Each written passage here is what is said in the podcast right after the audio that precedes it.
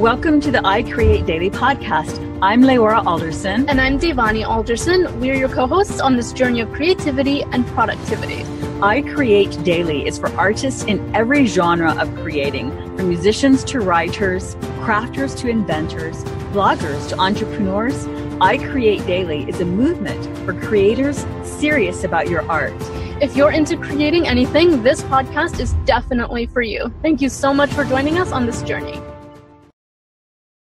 Hello, and welcome to another episode of the I Create Daily podcast, a movement for creators serious about their art. I am Devani. And I'm Leora. We're excited about today's show with the foremost expert on healthy wine. Todd White is founder of his company, Dry Farm Wines, the only health focused natural wine club in the world.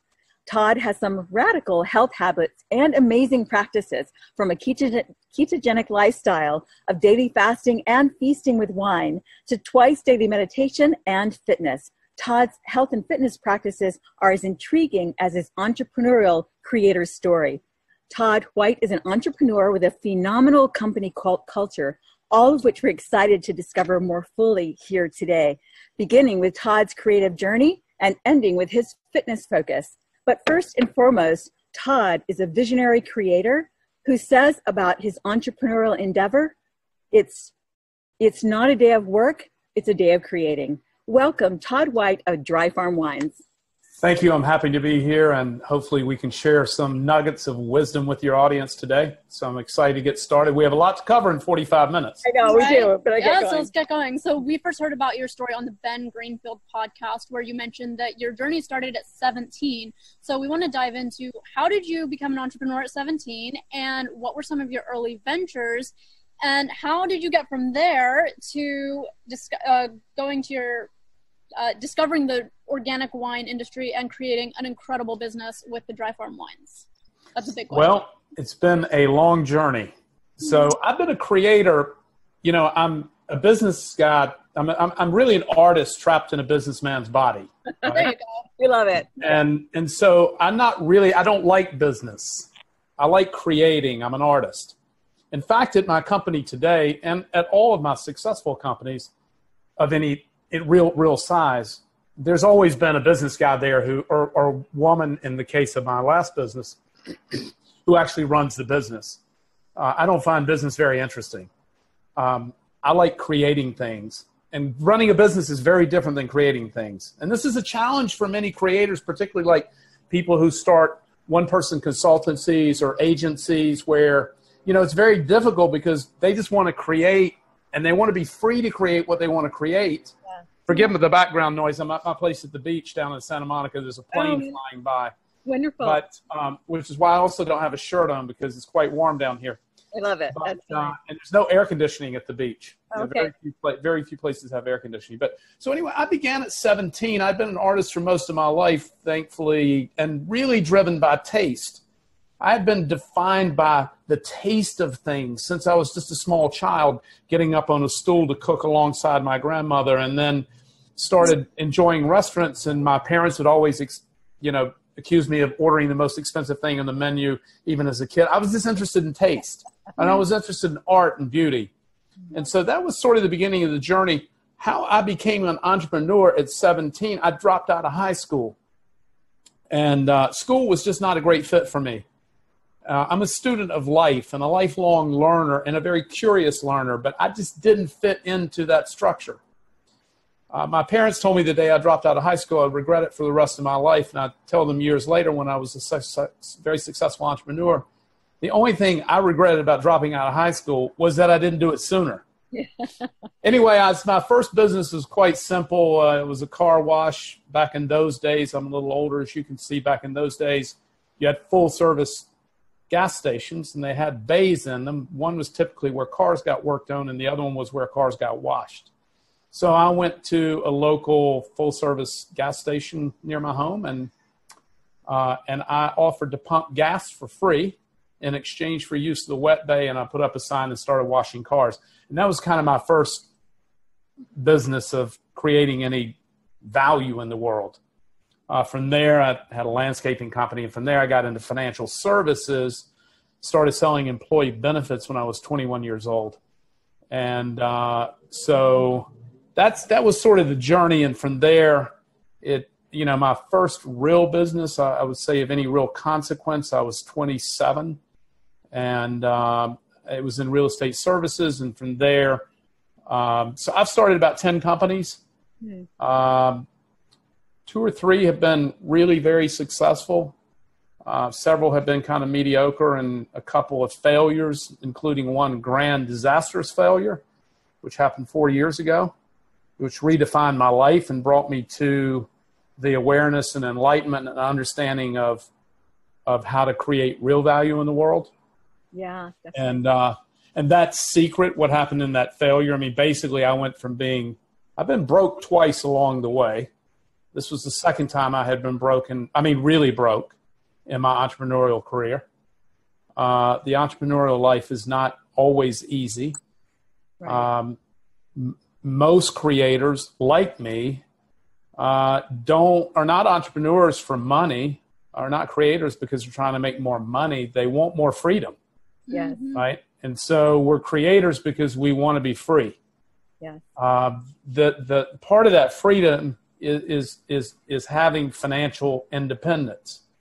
But that's very risky along the way, right? And you go to the edge several times, and I went over the edge twice, including uh, four years ago where I lost virtually, well, basically everything, millions. I went from being, you know, a multimillionaire to, to, uh, uh, to, uh, to very broke. Wow. And, uh, and I was also older. So I was like, I was 50, too, right? And um, it was just an interesting article in the Financial Times last week that you know entrepreneurial entrepreneurial entrepreneurs who launch startups at 50 and older are twice as likely to succeed as a 30 year old right so age does have a few advantages yeah i'm with you i'm in um, the 50s i'm almost 60 so yeah i'm really glad you're my business partner yeah. uh, wisdom and judgment matters right yeah life, uh, this achievement, this, you know, this, this finding our journey towards freedom and financial independence is not a straight line.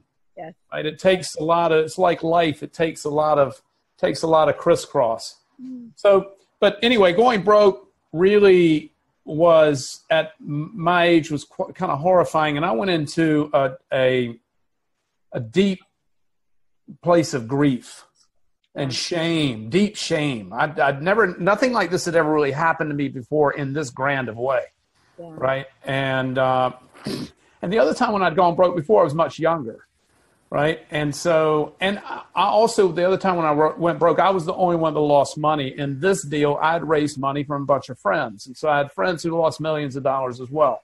Oh. And so that was really, that was really where I just just owned this deep sense of shame and grief. Yeah. From that and that desperation, we typically we we usually more most often we find these these opportunities to sort of elevate ourselves in our darkest darkest time. And this was definitely the darkest time I had ever experienced. Yeah. Uh, I was grief stricken and shamed to paralyzation right? And for people who've been through this, they'll they'll know what what what how how that feels. Yeah. And so there was no secret to getting out of it other than meditation. So med- this is where I discovered meditation was during this really really really dark place. And from that began my awakening. And that awakening began my awareness of manifestation. Mm. Right? So we're all manifesting every second of the day. It's just a question of what we're manifesting and how aware we are of our manifestations. And the problem with the problem with awareness is that our mind is so busy and clogged, right, with um, with the trauma of thinking, right, that we block that trauma, that thinking, blocks our channels of abundance. It also blocks our creativity, right? And so that's where meditation is very helpful in training the mind to release and surrender from that trauma.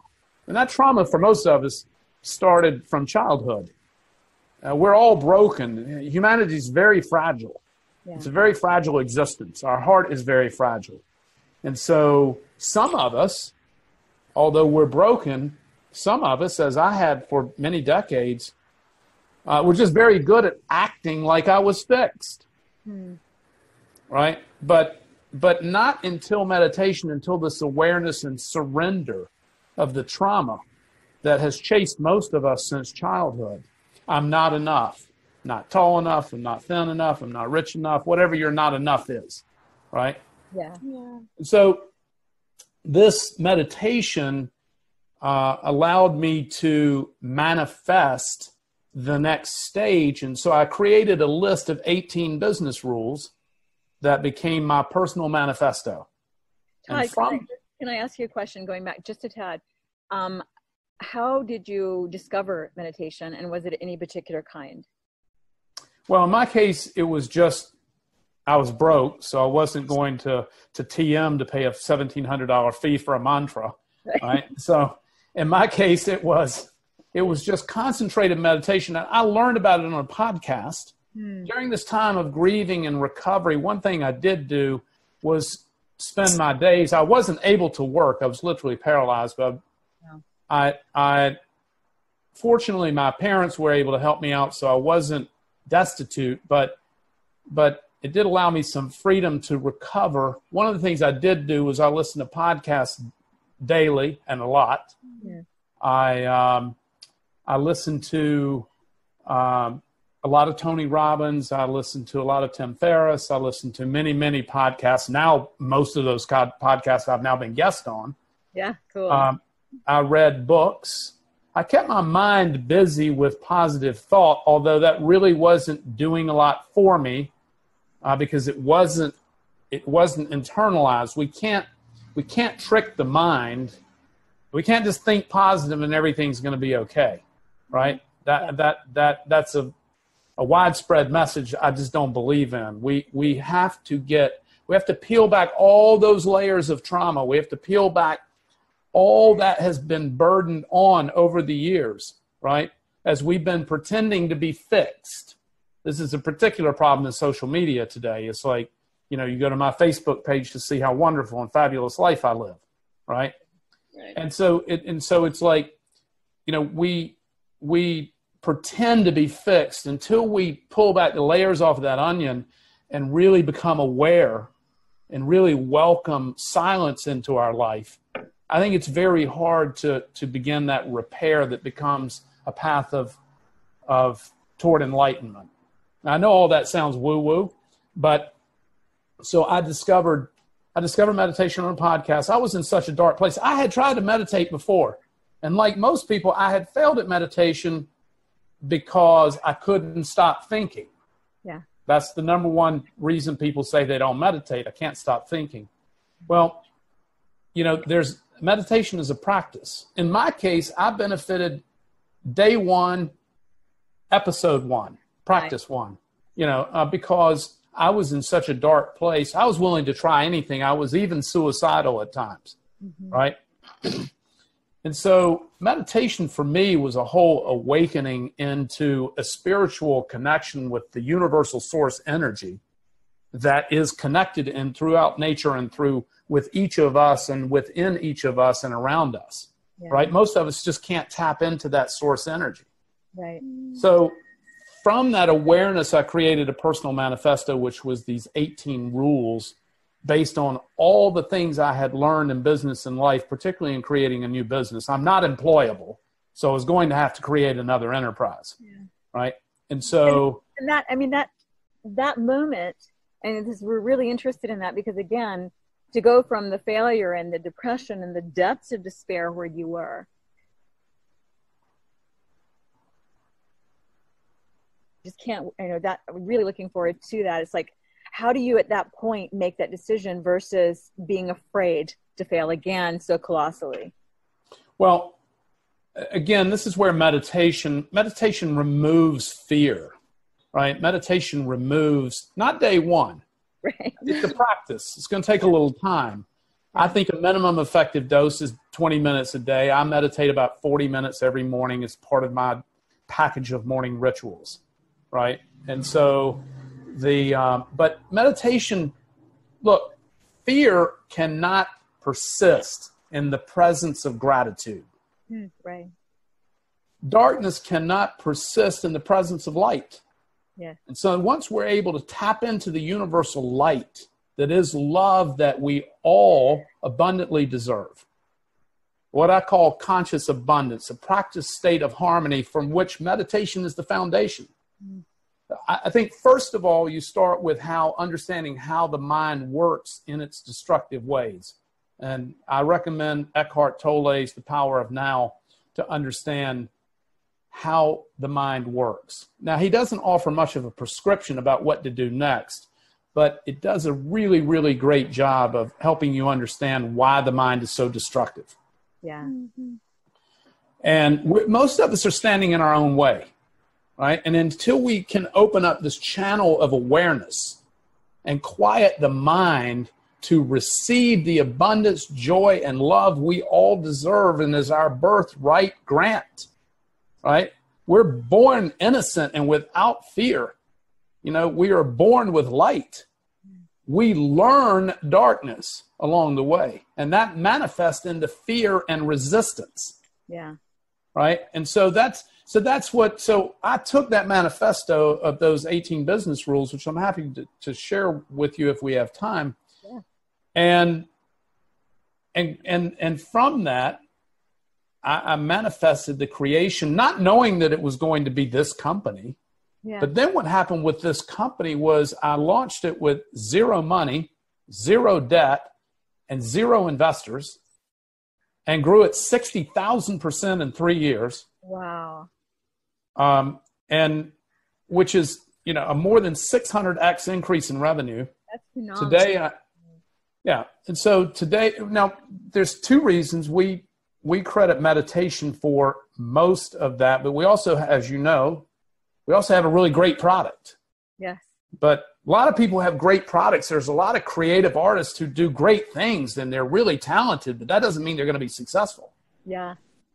when I say, yeah, yeah, there's a bottle of our wine. We'll get into more of that. But yes, you definitely have a great product. So anyway, the, the great product helps, but, but, you know, we begin, you know, my morning begins with first making my bed. It's the very first thing I do when I get up. And I make it with craft and pride because I really want to see something that's beautiful. I want to have an early win. I want to have like a place that starts that. That's how I start my day. Yeah. Did we record there? I froze up for a moment. Did yeah, we, you, you we could still hear your voice just okay, great. for a minute, and it's perfect on our side. That's a really important thing. I think beginning your day with that early win with pride and sort of like creating something is really important. Yeah. Also sets order in the room, you know, which is why I do this particularly in a hotel room because I want order in the room because having order around me allows me to think more quietly and to create at a higher frequency. Yeah. Right. From there, I do 40 minutes of meditation and then a cold shower. That's yeah. cold in and cold out. Yeah. No warm. That's not where I bathe. I just do a cold shower to reset my nervous system to sort of release endorphins. Then I work out, go to the gym or whatever my fitness routine of the day is. And then from there, I meet with my company. There's 22 of us. Uh, we're hiring. So if anybody's looking for a job, dryfarmwines.com forward slash jobs. We'll include that in the show notes. Yeah. Do they need to uh, locate to your location? Yes, yes. It, it, they would relocate to Napa, but but anyway, it's it's yeah, uh, dryfarmwines.com forward slash jobs. So anyway, but here's the thing: relocate to Napa. Yeah, for to work at a fantastic, amazing company, which you're getting ready to hear more about now. So go ahead. Yeah. So our day, be- so from the gym or my fitness routine, whatever it is for that day, I, I have various routines. Um, as you may also know, I only eat once per day.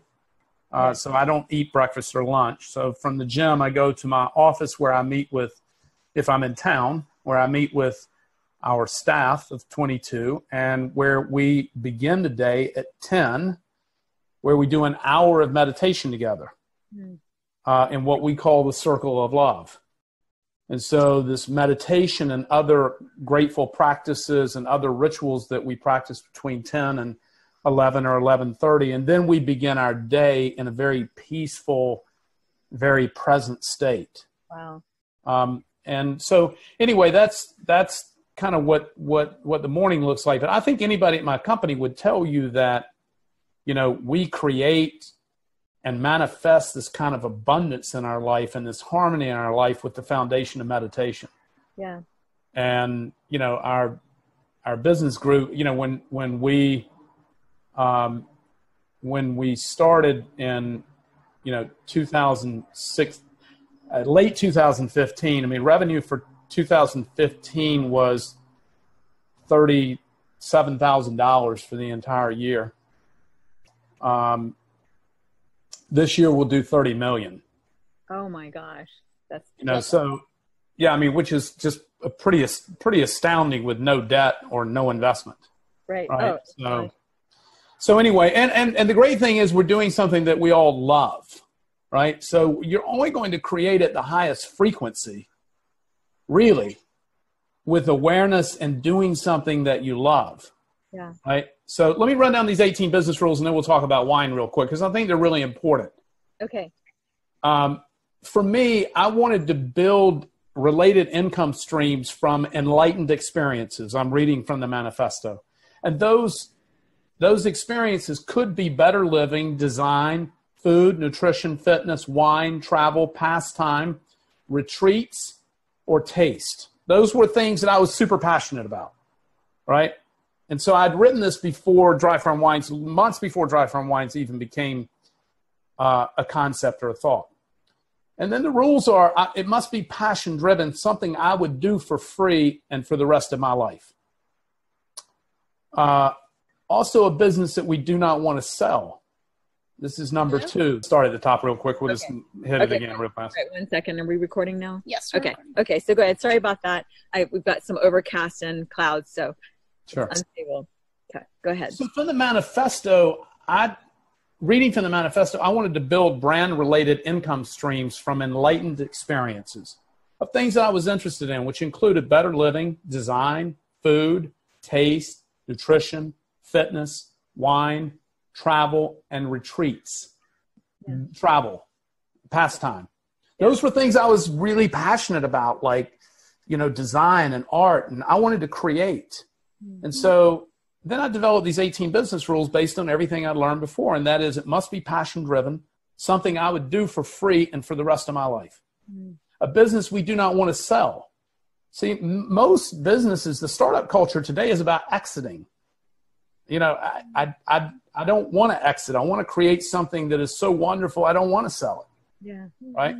Purpose driven to share and teach enlightened knowledges and create experiences for others. Exploit the power of reach and networks, placing no limits on market reach, and that's the internet, mm-hmm. right? So if creators want to, Alrighty. yeah, so exploit the power of reach and networks, placing no limits on the market reach, which is the internet. And for artists, that's particularly important, right? To find a way to not limit themselves in in uh, in where they go. Don't work with people who I don't love. Don't work with customers who I don't love. And that's really important because in many businesses prior to this, I had had I had had a handful of large customers, right? What I wanted was thousands of tiny customers, right? So that if a customer was rude, you know, we we we'd be able to dismiss that customer, right? When you have a business that is you have large a handful of large customers, then they're going to dictate your life, Yeah. right? And uh, revenue preferred to be recurring or subscription, which ours is. Unit economics are strong early, and cost reductions with scale, which has happened for us as well. So, what that means is, you know, oftentimes people start. I think one of the most important mistakes that entrepreneurs make is they don't charge enough for their product. They don't have enough. They don't have strong economics, and so they believe if I come out and I'm cheaper and you know I'll make up for it in volume. That's just a flawed idea. You need to have very strong economics early on, and then you want to scale those economics in the in the other direction. Not not not scale hoping to make more money with more people, but as you scale, you reduce your cost, right? Revenue is process dependent, not people or personality dependent. And what that means is that I don't want to hire any salespeople, mm. right? Because salespeople fundamentally are a problem to manage, has been my experience. And so when you have salespeople, you're then people dependent. It depends on their personality and how they're feeling today, right? yeah. yeah. Right. I didn't. I didn't want. I didn't want any personality dependence in the revenue in, in the revenue generation. I wanted to be a great product that people understand and, and can appreciate and get and doesn't require anybody to sell them on it. Right. right? That it be transformational, not just transactional, as our business is. Our wines transform people's lives. This is another really important. No accounts receivable. Now, what that means is the moment you hold an accounts receivable, you get in the collections business. So if you extend credit to somebody, you're going to get in the collections business shortly thereafter. Yeah. But this is particularly problem also for creators and artists or graphic designers or people who have small agencies, right? They're extending credit to these big companies, right? And then they have to chase them down and get their money. Yeah. This is a huge issue. Uh, primary travel to places that inspire and replenish. I didn't want to be. I didn't want to be traveling to um, places I didn't want to be, right? Like business centric places that didn't inspire or replenish me. Uh, no outside capital unless it was debt for hard asset acquisitions. What that means, unless it was real estate debt, no debt, no service debt. This is another really important thing. Once we take on debt, we become we become a servant to that debt, right? So if we're able to to if we're able to move, figure out when you manifest these things, these ideas will come to you. You know, when you create. Uh, hard asset cash flow that supports managed leverage, which is cash flow from the business to support real estate acquisitions for, for investment, which is what we've done. Mm. Stable cash flow that supports lifestyle and is never at risk. That comes from subscriptions. Uh, keep stress is very important. Keep stress from compressing execution and compromising creativity. Mm. So whenever we're stressed, you know, we we we we and this can come from just not practicing meditation. Stress is very easy to creep into our life, but it always compromises creativity. Yeah. And for creators, we need to live in a free space. Yeah. Freedom is the single most important thing to a creator. It's certainly not money. Yeah. If money were the single most important thing to me, I'd be a way, way richer than I am. Freedom has always been, you know, my my my my my main thing. So allow time for focus on managing and creating our rituals of peace. So you're this morning, you know, we don't start working or creating. We don't start creating to the public until between 11 and 11:30 in the morning. That's ridiculously late for most businesses. Yeah. Right. But we think protecting the morning is really important to set the day of peace. If you get up in the morning and you're rush, rush, rush, rush, rush from the moment you get out of the bed, you're not going to you're not going to manifest a day of peace. Right. You're not going to manifest a lower vibration because that stress lowers the vibration the frequency from which we vibrate in the connected source energy. Yeah. And then minimize employees and maximize culture. Hmm. the reason you want to minimize employees is because most of the stress in your life is created by other people. Hmm. um, and so we want you know our interview process takes about two months for us to interview a candidate and costs us between five and seven thousand dollars per person who goes all the way through the process. We consider hiring to be the single most important thing we do. The people you surround yourself with are going to have the biggest impact on the outcome of your life. Not only your achievements, but more importantly, the peace of your life. Mm-hmm. Right? And so getting those right people around you is super, super critical. Yeah. Um, so anyway, that that's that's sort of how I think about business. So those are the 18 things. So, yeah. um, you know, I heard you say on Ben Greenfield's podcast that your basically your workday then, since it starts around 11:30, um, is about six hours, and yet you have grown, like you said, you know, like what is it, 600, 6,000? What what was the percentage of growth? 60,000 percent, about 600x in revenue. Yeah, sixty thousand percent increase, and, and yet six hours a day. Six hours a day. So you're still not working more, and yes, you need to hire some more people. Um, and I understand we're meditators. I, you know, have been for many years and understand the principles of meditation uh, impacting and affecting the stress levels and your productivity and all of that.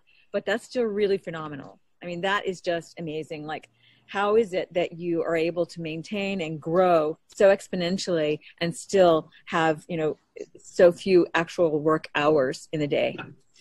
Yeah, I, you know, we believe that it's from the manifestation of this, you know, a practice state of harmony from being harmonious with one another, and the energy and vibration we put out into the world reflects back at us.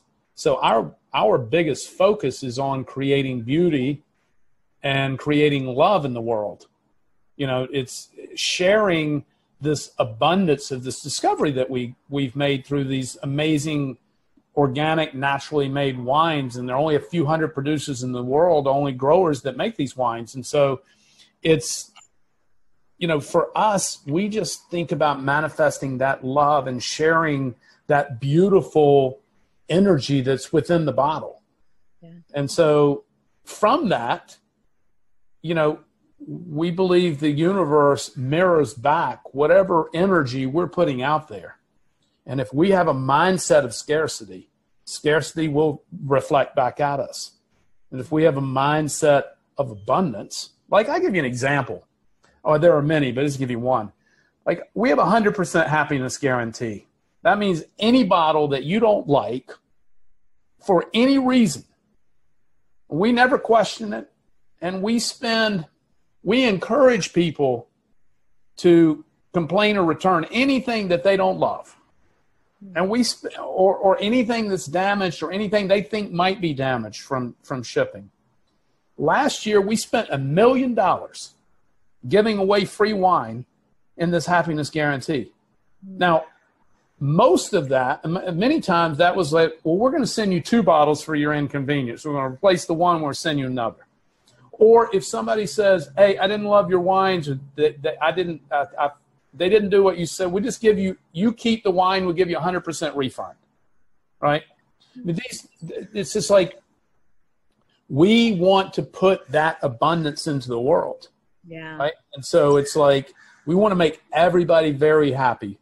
Yeah. And so most people, you know, most of these issues are, as an example, like sometimes winter or summer weather, there'll be damages or, right. you know, I mean, it's like, but again, it's like most businesses are finding are trying to find ways to compress that cost. We never talk about compressing it. We don't care.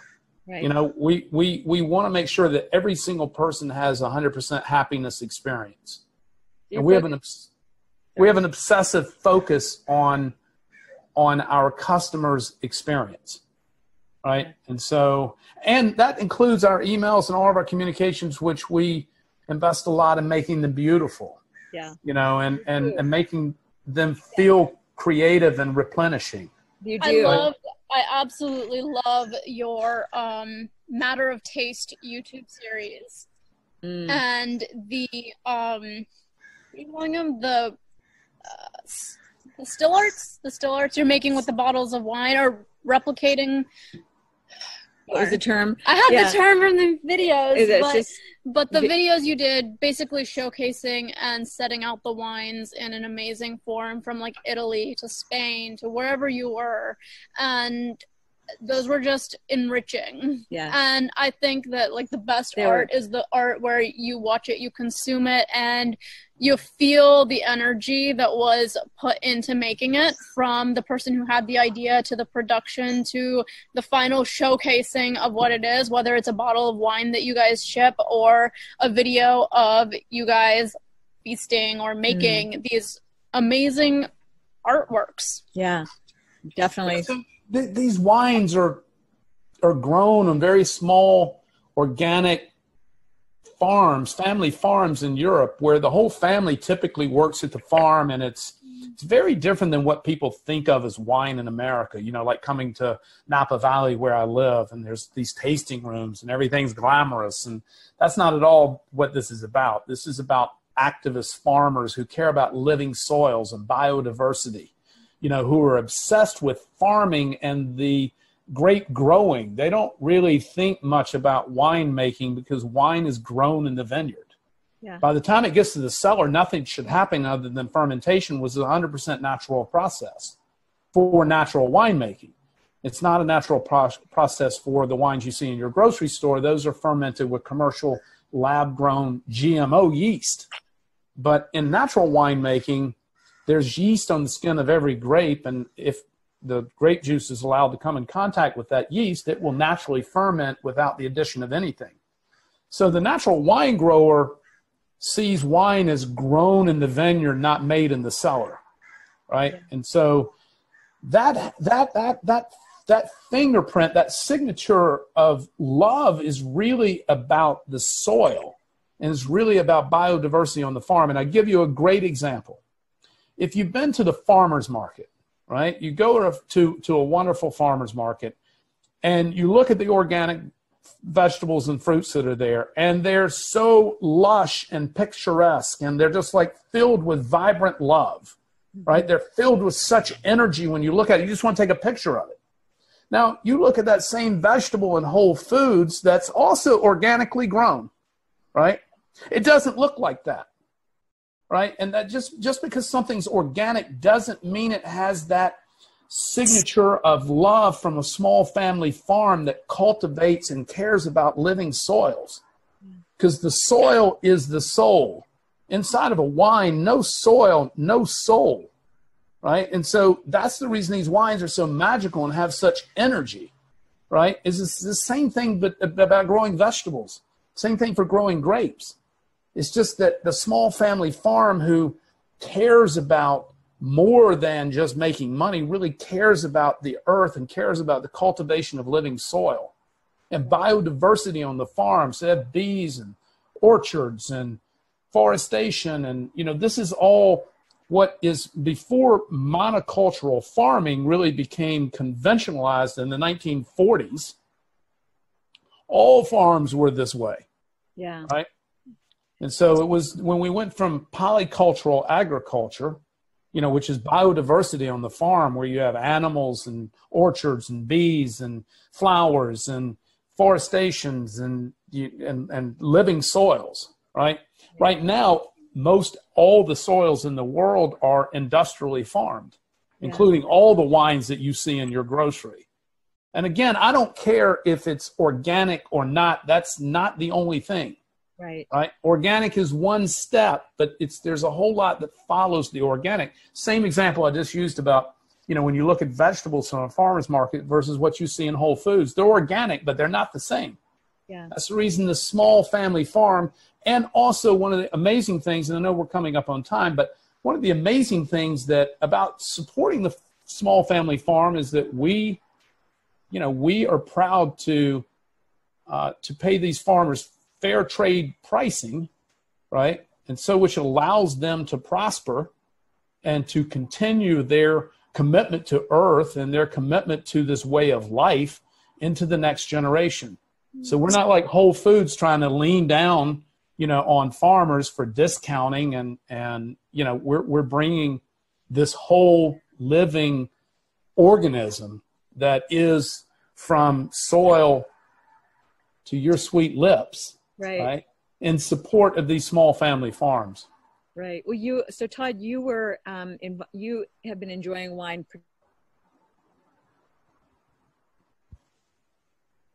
and you returned to your roots as you created this 18 point manifesto.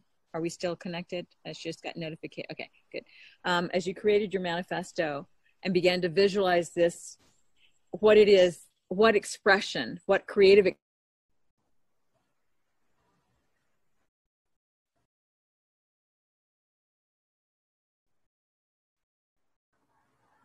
expression, this manifestation. Ah, okay, you're back. Sorry about that. Um,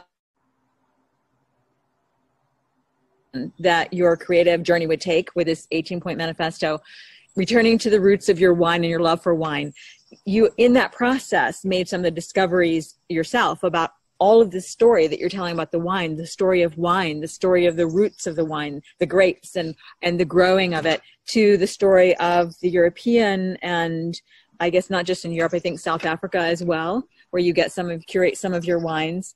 So that was a discovery. You know, you that was a journey of discovery and like what form your business would take. I can see from your description, and it's so clear that you have a passion for it. That that you, even though you never liked the business aspect of it, that as a creator, you have totally created art in business. Um, so, you know, that your business is an artistic f- expression of you and your values and your essence, I think. So, but tell us just a little bit, because I know, like you said, we're short on time. Uh, we can go a little over if you can. You have a if you have yeah, a yeah, yeah, I'm fine. Okay, okay, cool. So, so you basically you don't grow uh, wine, you don't grow, grow grapes. Uh, you don't have a vineyard, in other words, and you don't make the wine, but rather you curate it from around the world. You make these trips. You take some of your employees with you, and you rotate who gets to go. So, no matter their position in your company, they get to experience part of the world with you, which is fantastic. So, you know, how did you go from that 18 point manifesto to deciding what to do and and doing it like how did that unfold Well, I mean, the, the manifesto was written six months or more before this business was even concepted. It wasn't really, it was, it was a manifestation. The business came to me, right? I, I, I was trying to solve a personal problem. Like I wanted to drink healthier. Wines were causing me to feel bad. I had become ketogenic. I'd, you know, had uh, was on a path of repair and awareness and awakening. Uh, but I love drinking wine, and and I couldn't drink standard wines anymore. I didn't know why. I thought it was just I thought it was driven by higher alcohol, because wines have been wine levels alcohol levels have been increasing in wine steadily year over year for the last 20 years. The wine al- the wine industry loves alcohol uh, because it's addictive, and um, and it's also a very dangerous neurotoxin. And um, and and and the other thing alcohol does is it impairs our judgment. So in such a way that see, the more we drink, it's a domino drug. The more we drink, the more we want to drink. right So we get sucked into this wormhole. So that's the reason we only sell low alcohol wines, um, much much lower than the industry standard.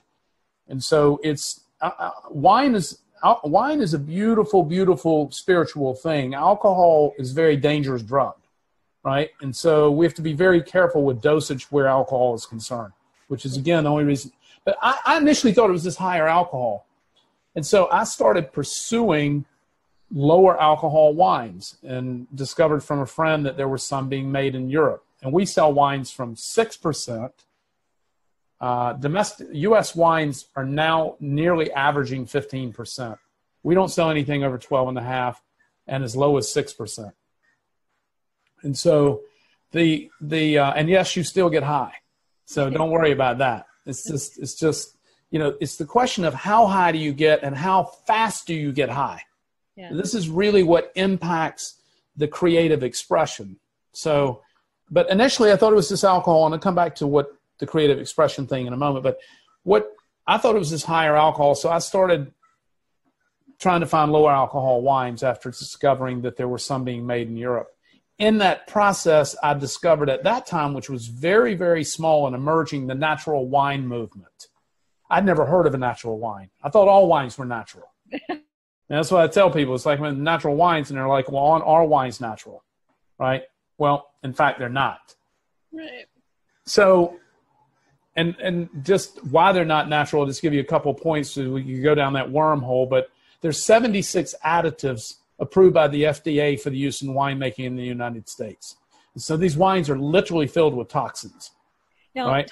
let me just ask you about that for a minute because I looked it up after hearing you say that. And the thing about the 76 additives is, is they're not all bad additives. Like on the 76 list included is things like bay leaves and basil and oregano and you know the things that you would normally I think I saw diatomaceous earth on it. diatomaceous on earth which is actually a sub you know food grade is a supplement now so so it's really not that there are 76 additives in wine i'm guessing that from that list there may be a, a dozen or so that are that could There's be about 15 nasty characters in there.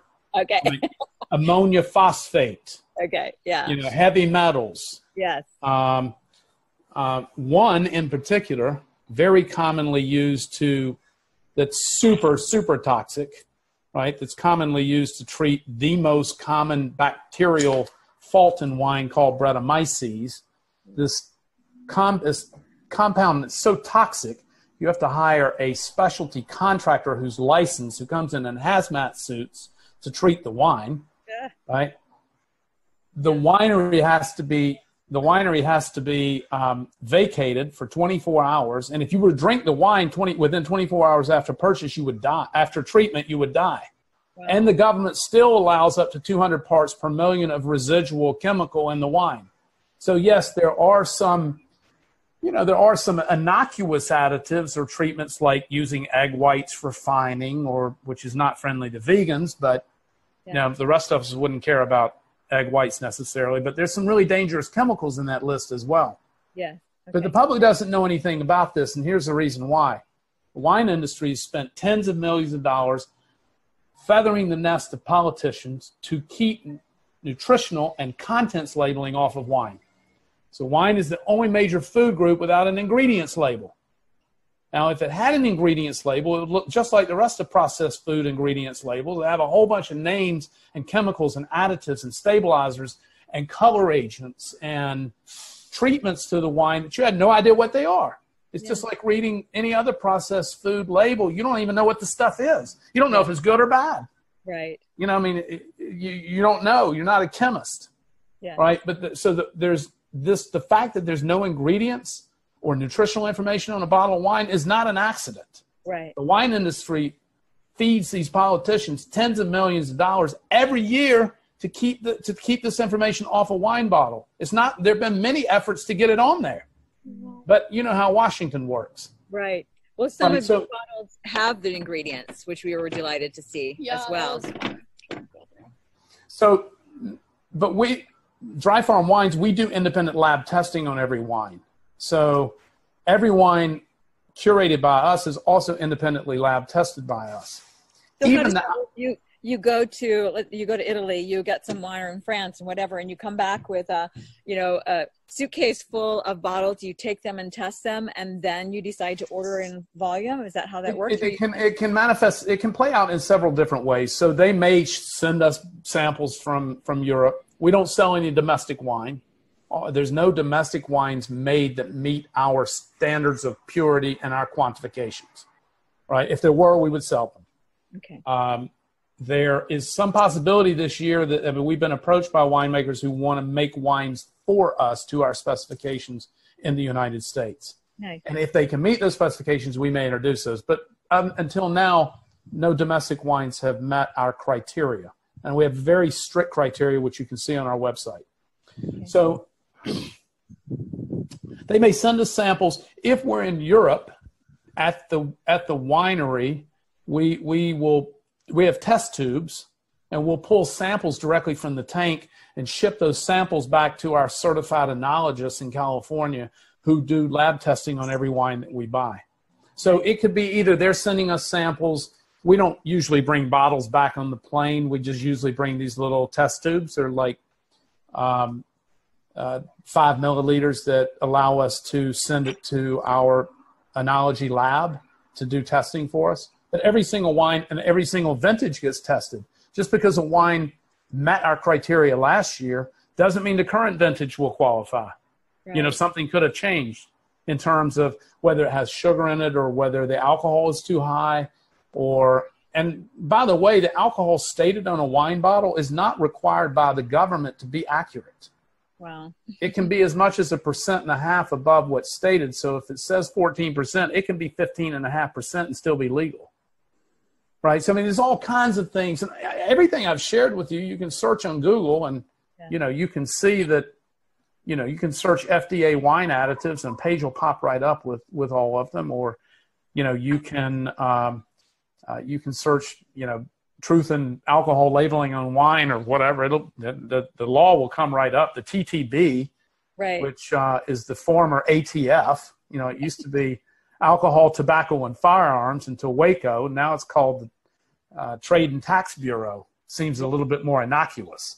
Yes. Still, you know, you know, it's still uh, still governing the same crazy combination. I'm not sure what wine and firearms had to do with one another, but that's uh, that's kind of how uh, how it worked out. So anyway, there's there's uh, so you know we we so I discovered discovered this natural wine movement, and from that, because I live in Napa Valley and I had made wine in the past, I knew a lot about it. I started doing these independent lab tests.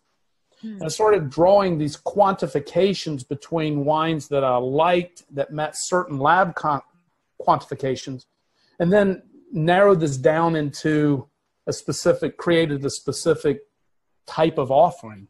I started sharing these wines with friends, and they're like, "Oh my God, where do we get these wines?" It's like this is awesome. I feel better, no hangover. It's like, you know, where can I get these wines? And so I was like, "Well, you can't, right? They're very difficult to find, and nobody really quantifies them in this way." So that's sort of how this got invented, and then the rest is sort of history uh, in terms of I started telling the story on podcasts, and millions of people have heard it, and yes. so consequently they came to our website. And uh, but I want to talk about close up here real quickly with sort of you know I talk often about the dangers of alcohol and how toxic it can be, and but but I want to talk about really wine and low alcohol wines that have not been sterilized. Mm-hmm. This is an important. This is in the list of 76 additives. So all the wines you see in your grocery store have been sterilized with sulfur dioxide. That's on the list of 76. And sulfur dioxide, what it does is it kills everything in the wine, oh. all the living bacteria, yeah. to make it shelf stable and to have it taste sort of very consistent bottle to bottle, right? Because you want to have every bottle of wine is a, if it's not been sterilized, if it's not been killed, every bottle is a living creature mm. filled with gut friendly bacteria, filled with microbiome, filled with over 800 polyphenols and antioxidants mm. in red wines, fewer in white wines. Right. So this this living thing, this energy that's in the bottle that hasn't been sterilized produces a very different and particularly at lower lower alcohol levels produces a very different type of buzz and a very different type of outcome. And yeah. that's the spirit, this energy that's inside the bottle. Yeah. And so that's the wines that we sell. And the, what the beautiful thing about those wines and also keeping alcohol dosage down is that I don't drink during the daytime and I don't recommend that anybody else does either for a host of reasons we won't cover. But when I drink, it's around the dinner table with friends and family, new and old sharing this magical energy that's within this bottle. Yeah. Really, really, the aromatics, the perfumes of this creation that is an expression of terroir, the place where it was grown, mm-hmm. right? Because it's also unirrigated. All of our wines are dry farmed, right? You can't irrigate a grapevine and have terroir or sense of place because the grapevine doesn't relate to the place. It gets all of its nutrients and all of its water from the surface of in this little tube above the trunk. Yeah. Right. And so anyway, th- this this when you drink these these magical wines, these kind of spiritual experience, you have in heightened creative expression. And most importantly, that window of vulnerability comes down a bit. We become more emotionally accessible. Right? And with more emotional accessibility, this is when we're able to share our real self. Mm. You know, this is when we're able to generate love with each other. We just, it does a lot about what meditation does. It just kind of opens up and makes us more available. Yeah. anytime, one of the differences, I, sorry, go ahead. No, go ahead. I was just going to say that one of the differences is you can meditate with someone, but it's not exactly a shared experience. It may be a shared space. Whereas when you're having a good food and wine, it's a shared experience as well. Mm-hmm. It is, and I like to think of. You see, we think of we think of wine as a spiritual, a spiritual creation of the grower, right? And from the soils, it's a real expression of the soil, and and so we, you know, we drink to have this expression and experience. We don't drink to check out. Many people are drinking to check out. We drink to tap in. Yeah. Oh, I love that. Yeah, that's a good right. One. We want to drink to tap in, to share that that that heart and soul. And when we share love, which wine allows us to open up and, and be free and be more connected. When we share love, we think love is the single most fundamental thing about being a human. Yeah. And wine allows us to share this love in a closer, more connected way. Definitely. Right. And and also in a more creative way. Yeah. And so that's kind of how we think about drinking and how we think about what that means. So Todd, this is that's beautiful and we love that you shared that here as well. And a lot of when you most of the time when you speak you speak as we and yet you're the one as the visionary entrepreneur and the 18 point manifesto who basically created the space within which this incredible thing has been created. So I know now when you say we that you're including the all the members of your company, you know, everyone that buys into your philosophy who participates in it because they agree with it and they are, you know, lucky to work for such a place kind of thing. So I just want I just wanted sort of like to give tribute to you of how um, strong an entrepreneur vision, entrepreneurial vision and visionary you you are in order to create such a vessel of space within which so much magic can happen. Yeah. Or when we live, this isn't about me, right? Yeah. I, am just the facilitator. Yeah. This is about we. This experience we're having right now is about we. This experience we're having when, with your audience is about we. Everybody is participating. Yeah. We're just participating in different ways.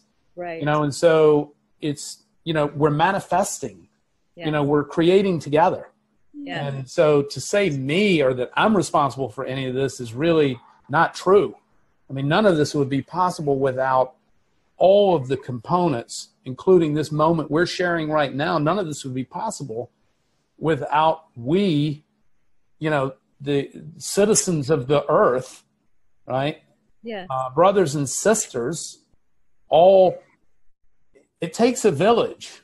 You know, we, we, we none of us do anything alone. None of us are self-made. We're all created by the expressed collective energy that is we. Yeah. Right? I mean, what's wrong with our world is that we have lost touch with that connection. Yeah. You know, from fear primarily and anxiety yeah, and darkness has separated us. Yeah. And we have certain forces out there that benefit from those separations. Right. Right. Drive but there's no ancestral basis for us being separated. Yeah. That's right. We're all bound by love.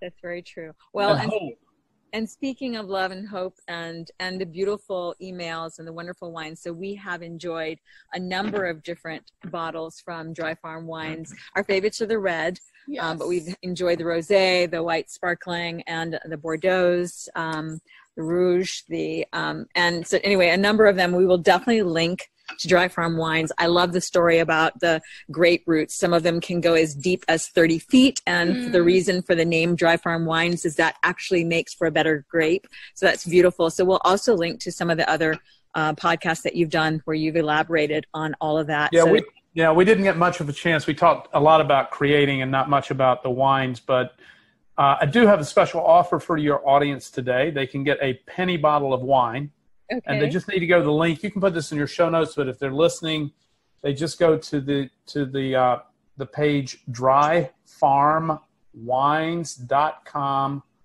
forward slash I create. Okay. Awesome. Okay. Fantastic. Awesome. And this is probably going to air next week, so we'll definitely include all of that in the show notes. In the show notes. And yeah, and we will let you know when it airs. And thank you so much for your yes. time and for sharing. Sorry we ran long, but you know it's just so no. much to say. I know. I know. I know. We're so glad that we got to connect, and no worries about running long. Thank you for your time and definitely. for you. Much love to both of you and to everyone listening, and make it a beautiful and soulful day. Thank you. Okay. Bye. bye.